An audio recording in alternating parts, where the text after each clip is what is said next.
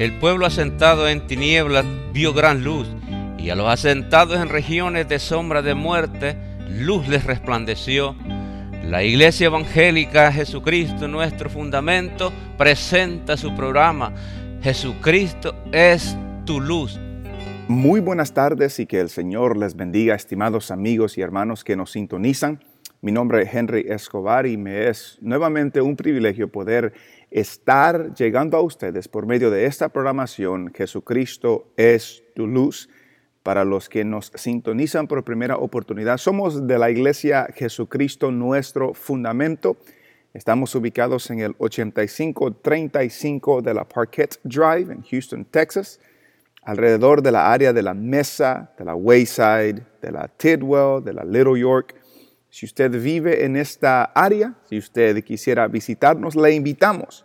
Si quiere más información, se puede comunicar al 713-825-0243 y también 281-736-5088. Nuevamente, 713-825-0243 y también 281 736-5088. Y estaremos escuchando esta alabanza para después entrar en la meditación de la palabra.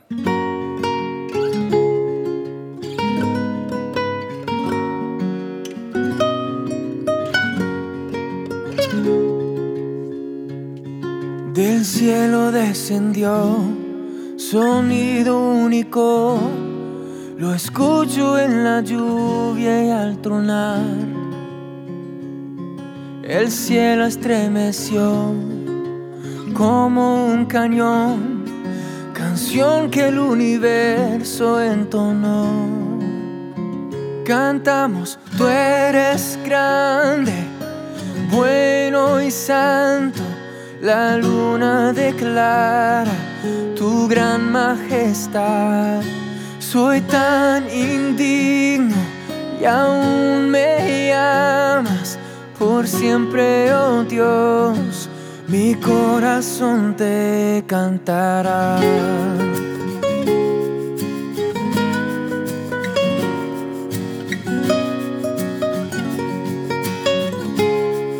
Oh, qué hermosa libertad se oye sobre el mar canción de las galaxias más allá.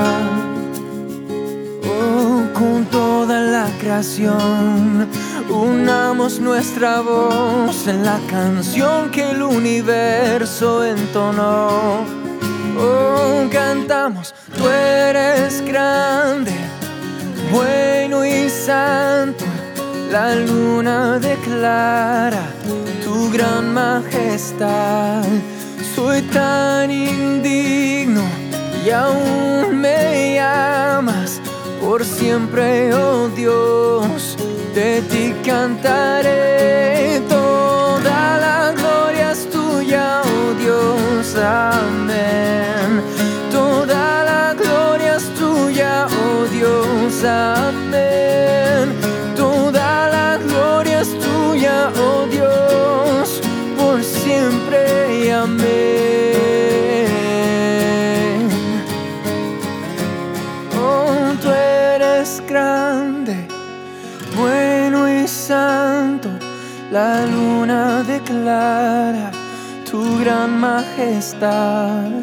Soy tan indigno y aún me llamas por siempre, oh Dios. De ti cantaré. Tú eres grande, bueno y santo. La luna declara tu gran majestad Oh, soy tan indigno y aún siempre, oh Dios. Mi corazón te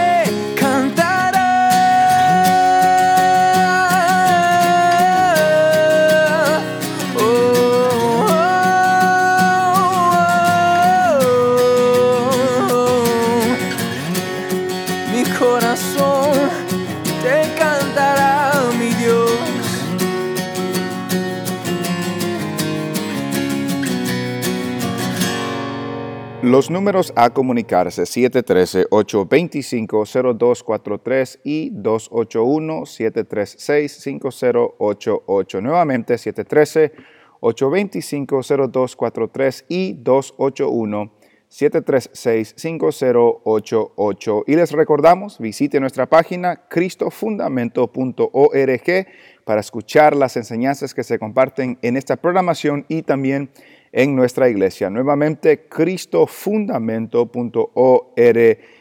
Y en esta oportunidad estaremos escuchando el mensaje que se predicó hace algunas semanas en nuestra iglesia, en San Mateo, capítulo 16, versículo 21 al 26. Leemos San Mateo 16, 21 y dice, desde entonces comenzó Jesús a declarar a sus discípulos, que le era necesario ir a Jerusalén y padecer mucho de los ancianos, de los principales sacerdotes y de los escribas, y ser muerto, y resucitar al tercer día. Entonces Pedro, tomándolo aparte, comenzó a reconvenirle, diciendo, Señor, ten compasión de ti, en ninguna manera esto te acontezca. Pero él, volviéndose, dijo a Pedro, quítate de delante de mí, Satanás. Me eres tropiezo porque no pones la mira en las cosas de Dios, sino en las de los hombres. Entonces Jesús dijo a sus discípulos, si alguno quiere venir en pos de mí, niéguese a sí mismo y tome su cruz y sígame. Porque todo el que quiera salvar su vida, la perderá. Y todo el que pierda su vida por causa de mí, la hallará. Porque, ¿qué aprovechará al hombre si ganare todo el mundo y perdiere su alma? ¿O qué recompensa dará el hombre por su alma? Amén. Pueden sentarse. Este capítulo 16 de San Mateo es un capítulo bien conocido. Pero es un capítulo bien conocido no tanto por la parte que leímos, sino por lo que ah, sucedió anterior a esta parte. Para entender el contexto, cuando leímos en el versículo 21, en el versículo 21, Mateo nos dice que desde entonces Jesús comenzó a enseñar algo específico. Pero la pregunta es, desde entonces, ¿cuándo? ¿Qué, ¿Qué es lo que sucedió anteriormente para que Jesús comience a enseñar explícitamente acerca de su sacrificio, acerca de su muerte, acerca de su resurrección? Ah, el trasfondo lo comenzamos a ver desde el versículo 13. En el versículo 13 en adelante, nos damos cuenta que Jesús y sus discípulos estaban en una región que se llamaba Cesarea de Filipo. Mientras estaban en esta región, Jesús les hace una pregunta a sus discípulos. ¿Quién dicen los hombres que es el Hijo del Hombre? O en otras palabras, ¿qué dice la gente que soy yo? Y en el versículo 14, la respuesta de ellos fue, unos Juan el Bautista, otros Elías y otros Jeremías o alguno de los profetas. Entonces Jesús se dirige directamente a ellos y en el 15 les dice, y vosotros y ustedes, ¿quién dicen que soy yo? Y es ahí en el versículo 16 donde respondiendo Simón Pedro dijo, tú eres el Cristo, el Hijo del Dios viviente. El apóstol Pedro hablando por los apóstoles, hace esta declaración grande. Jesús es el Cristo, Jesús es el Hijo del Dios viviente. Jesús reconoce la gravedad de este, ah, de lo que Pedro acababa de decir y bendice a Pedro. Y le dice en el versículo 17, entonces le respondió Jesús, bienaventurado eres Simón, hijo de Jonás, porque no te lo reveló carne ni sangre, sino mi Padre que está en los cielos. Lo que Pedro dijo no salió de él. Lo que Pedro dijo, Dios se lo reveló y por lo tanto exclamó, tú eres el Cristo, el Hijo del Dios viviente. notemos quién dijo estas palabras. Fue Pedro. ¿Quién le iluminó para que diga estas palabras? Fue el Padre. Bienaventurado eres Simón, hijo de Jonás, porque no te lo reveló carne ni sangre, sino mi Padre que está en los cielos. Versículo 18. Y yo también te digo que tú eres Pedro, y sobre esta roca edificaré mi iglesia, y las puertas del Hades no prevalecerán contra ella. Hemos visto ese pasaje en otras ocasiones. Jesús estaba declarando que él iba a edificar su iglesia que le iba a hacer sobre la declaración que Él es el Cristo, el Hijo del Dios viviente, y que el enemigo, que las puertas del Hades jamás iban a prevalecer contra esta iglesia. Jesús le dice en el versículo 19, y a ti te daré las llaves del reino de los cielos, y todo lo que atares en la tierra será atado en los cielos, y todo lo que desatares en la tierra será desatado en los cielos. Entonces mandó a sus discípulos que a nadie dijesen que él era el Cristo. Es, es el contexto donde Pedro declara, tú eres el Cristo, el Hijo del Dios viviente, porque nadie lo había declarado antes que Pedro lo declaró. Los únicos en San Mateo que declararon que Jesús era el Hijo de Dios eran los demonios. Cuando Jesús llegaba a un lugar, ellos decían, Jesús, Hijo de David, ¿qué tienes con nosotros? Sabemos quién eres, el Santo de Dios, el Hijo de Dios. Los demonios sí sabían quién era Jesús, la gente todavía no se daba cuenta. Pero en esta ocasión, Pedro hace esta declaración, tú eres el Cristo, el Hijo del Dios viviente. Y Jesús dice, yo voy a establecer mi iglesia so, en base a lo que tú acabas de decir. Vamos a regresar a este detalle después. Porque como hemos dicho en el pasado, la iglesia católica romana toma este pasaje para decir que la iglesia fue fundada en Pedro. Pero nos, daremos cuenta que eso es imposible. Pero es, es el contexto donde vemos en el versículo 21 donde comenzamos a leer. Desde entonces desde que Pedro declaró que Jesús era el Cristo, el Hijo del Dios viviente. Desde que ellos comenzaron a de una manera ver de que este Jesús era el Mesías, de que este Jesús era el enviado de Dios, de que este Jesús era el que había venido del cielo para bendecir a la humanidad. Desde entonces, desde entonces comenzó Jesús a declarar no, les había declarado esto antes. Note esto. Si recordamos, ¿cuánto tiempo pasó Jesús en esta tierra durante su ministerio? Desde que se reveló al mundo en el bautismo hasta su crucifixión, ¿cuánto tiempo fue? Fueron tres años y medio. Ya habían pasado tres años cuando Jesús les dijo eso. Ya habían pasado tres años que estos discípulos vieron milagros, vieron sanidades, vieron a Jesús resucitar muertos, vieron a Jesús calmar la tempestad, vieron a Jesús hablar con autoridad. Ya habían pasado tres años y si se estaban convenciendo, eh, este es el Mesías, este es el Cristo, este es el que había de venir, este es el que estábamos esperando. Pero Jesús todavía no les había hablado de su sacrificio. Jesús todavía no les había hablado de su muerte, pero hasta que Pedro declara que Él es el Cristo, el Hijo del Dios viviente, y seis meses antes de la crucifixión, Jesús comienza a enseñarles.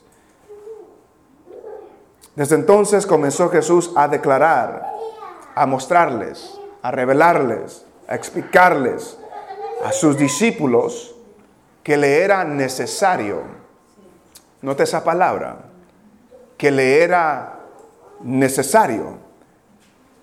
La nueva versión internacional lo traduce diciendo, tenía que ir. La Biblia de las Américas dice, debía ir. La Reina Valera dice, era necesario. Era, necesario que vaya a Jerusalén. Era necesario que sea maltratado. Era necesario que muera. Era necesario que resucite. ¿Por qué? Era necesario que vaya a Jerusalén. Porque para esto había venido. Para esto había venido al mundo. Y notamos lo que él dice que era necesario. Era necesario padecer mucho de los ancianos, de los principales sacerdotes y de los escribas. Este Jesús, este Cristo, este Hijo del Dios viviente, era necesario que sufra a manos de los ancianos, a manos de los sacerdotes, a manos de los escribas. Conocemos la historia, lo que hicieron con él. Lo arrestaron, le escupieron, le dieron abofeteadas, lo coronaron de espinas, le traspasaron su costado, e hicieron un sinnúmero de cosas, lo humillaron hasta lo sumo y Jesús dice, era necesario. Y, y, antes de eso, en diferentes ocasiones, los escribas, los ancianos, los religiosos querían arrestarlo, querían matarlo, pero todavía no habían podido. ¿Por qué? Porque su hora no había llegado.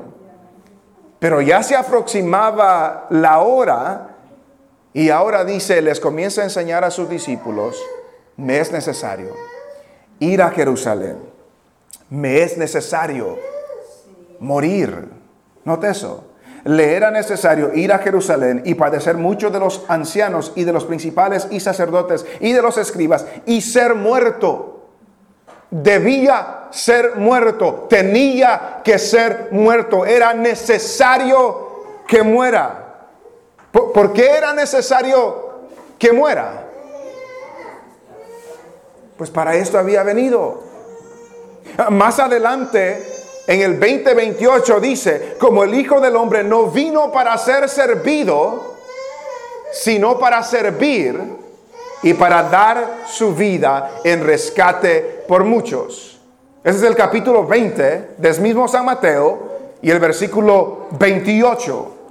Jesús, lo, vuelvo a leer, 2028, Jesús terminando la historia ah, de una petición de, la, de Santiago y de Juan, termina en el versículo 28 diciendo, como el Hijo del Hombre no vino para ser servido, sino para servir y para dar su vida en rescate por muchos.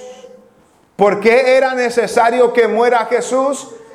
Porque a eso había venido, a dar su vida en rescate por muchos. ¿Por qué era necesario que Jesús sea muerto? Porque este era el plan redentor de Dios. ¿Por qué era necesario? Porque sin derramamiento de, sin derramamiento de sangre no hay remisión de los pecados. ¿Por qué era necesario? Porque la paga de nuestro pecado, de nuestra deuda, necesitaba ser arreglada. Necesitaba morir para pagar la deuda de nuestro pecado. ¿Por qué necesitaba morir? Porque en su muerte Él cargó el pecado de todos nosotros. ¿Por qué necesitaba morir? Porque había sido profetizado. Era necesario que vaya a Jerusalén. Era necesario que sufra. Era necesario que muera, porque si Él no muere, nuestros pecados no son perdonados. Si, si, Él no muere, todavía estamos en nuestros pecados. Si Él no muere, Dios nos tiene que castigar a nosotros. Era necesario que muera. Y, y luego también dice que era necesario que resucite al tercer día. ¿Y por qué era necesario que resucite al tercer día? Para confirmar que Jesús es el Hijo de Dios. Para tener victoria sobre la muerte. Para, para nuestra justificación, dice la Biblia, para ser declarados justos. Romanos dice, Él fue entregado por nuestra transgresión y resucitado para nuestra justificación. Tuvo que resucitar para confirmar que lo que él estaba diciendo no era mentira, para vencer la muerte, porque él era el Hijo de Dios, para justificarnos a nosotros. Entonces, notamos lo que Jesús comienza a enseñarles a ellos. Necesito ir a Jerusalén, necesito sufrir, necesito morir, pero también es necesario que resucite al tercer día. A eso vino Cristo. Ahora, ¿Qué hicieron los apóstoles? ¿Cuál fue la respuesta de ellos y específicamente de Pedro cuando Jesús les comenzó a enseñar eso? Regresamos al capítulo 16 y uh, versículo 22 de Mateo. Entonces, Pedro, tomándolo aparte, comenzó a reconvenirle diciendo, Señor, ten compasión de ti. En ninguna manera esto acontezca. Nota esto. ¿Quién acababa de hacer una declaración grandiosa de Jesús? Pedro, tú eres el Cristo, el Hijo del Dios viviente, eres bienaventurado, Pedro. Ok, ahora yo tengo que ir a morir. Ese mismo Pedro lo aparta y le dice, no Señor, eso no te va a acontecer. El mismo que hace esta gran declaración ahora se opone a lo que el Señor estaba diciendo. Y este Señor a esto vino y este Pedro se opone a lo que el Señor había venido a hacer. Pero notamos que él no, no lo hace delante de los demás. Él, él lo toma aparte y le dice, no Señor, esto no vaya a suceder. Y note que la palabra que dice ahí es reconvenirle. Tomándolo aparte comenzó a reconvenirle. ¿Qué significa reconvenir? La Biblia de las Américas lo traduce reprender, censurar. Note lo que Pedro estaba haciendo. Estaba reprendiendo al Señor Jesús. Pedro estaba censurando al Señor Jesús. Esa misma palabra se usa en San Mateo cuando Jesús reprende a los vientos y al mar. Es la misma palabra. Cuando Jesús reprende a los demonios, es la misma palabra. Cuando los apóstoles reprenden a los niños a venir a Jesús, es la misma palabra. Y ahora Pedro está reprendiendo a que él acaba de decir, tú eres el Cristo, el Hijo del Dios viviente, pero ahora lo está reprendiendo, lo está censurando, le está diciendo, no, esto no vaya a suceder, esto no te puede suceder. Pero imagínense lo que ellos habían visto. Habían pasado tres años con el maestro. Y hasta este entonces San Mateo nos dice lo siguiente acerca de Jesús. De que cuando él enseñaba, se admiraban de su doctrina, porque enseñaba con autoridad. Cuando él calmó la tempestad, los hombres decían, ¿qué hombre es este que aun los vientos y el mar le obedecen?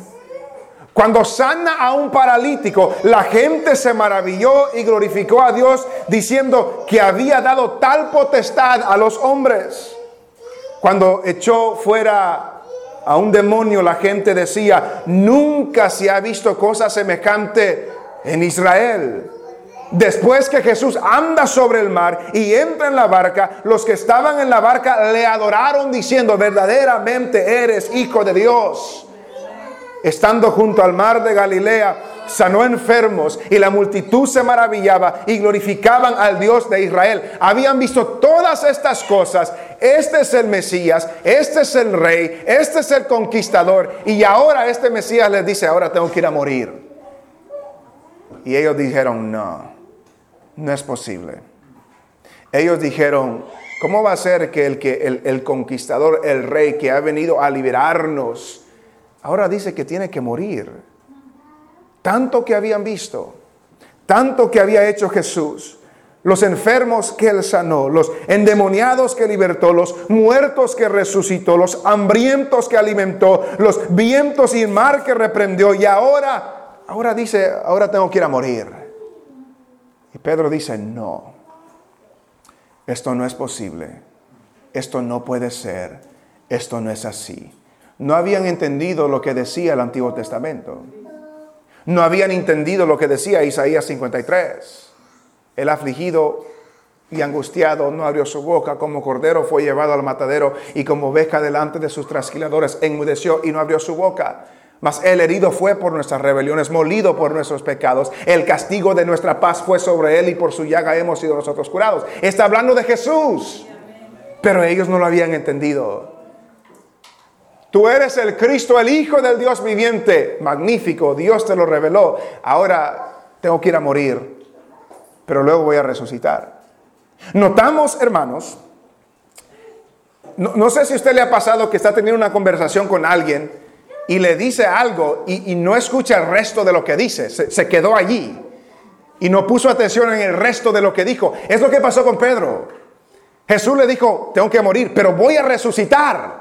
Después de tres días me voy a levantar. Pedro no escuchó eso, él se quedó en, me tengo que morir. Y no pasó de ahí. Lo mismo que nos sucede a nosotros a veces. No puso atención de que Jesús dijo, voy a resucitar. Me voy a levantar de los muertos. El tiempo se nos ha terminado. Quisiéramos recordarles que esta programación es patrocinada por los hermanos de la Iglesia Jesucristo Nuestro Fundamento. Estamos ubicados en el 8535 de la Parkett Drive, en la área de la Wayside, de la Little York, de la Tidwell. Si quisiera visitarnos o está buscando una iglesia donde congregarse, llámenos 713-825-0243. También si quiere una copia de esta programación completamente gratis, llámenos 713-825-0243. Y también si quisiera escuchar uh, o descargar uh, esta grabación y otras más, puede hacerlo en la página de internet SoundCloud S-O-U-N-D-C-L-O-U-D.com. Ahí puede buscar a Henry Escobar y escuchar esta programación también. Será hasta la próxima semana y que el Señor les bendiga.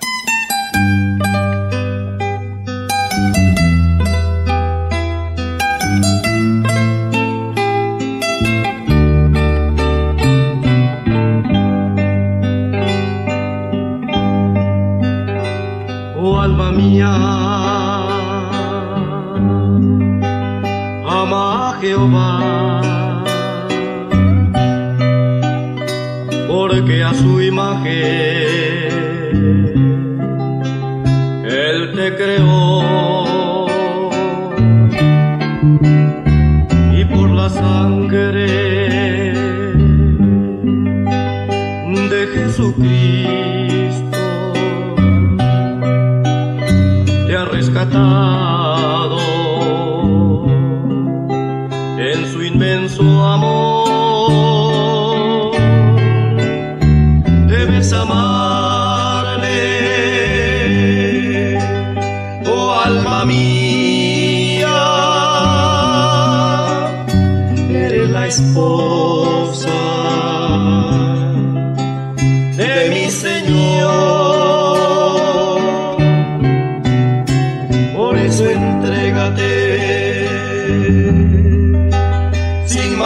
más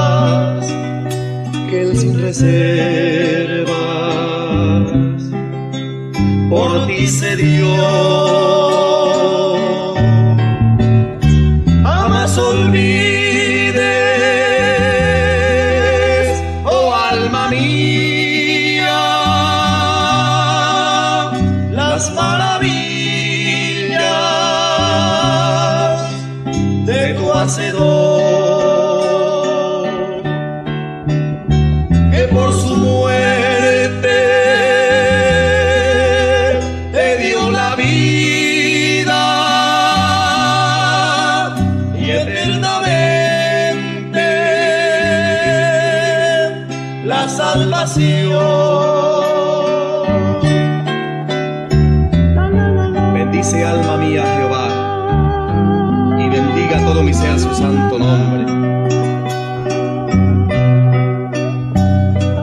Él es quien perdona todas tus iniquidades,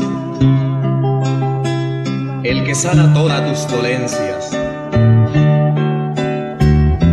el que rescata del hoyo tu vida,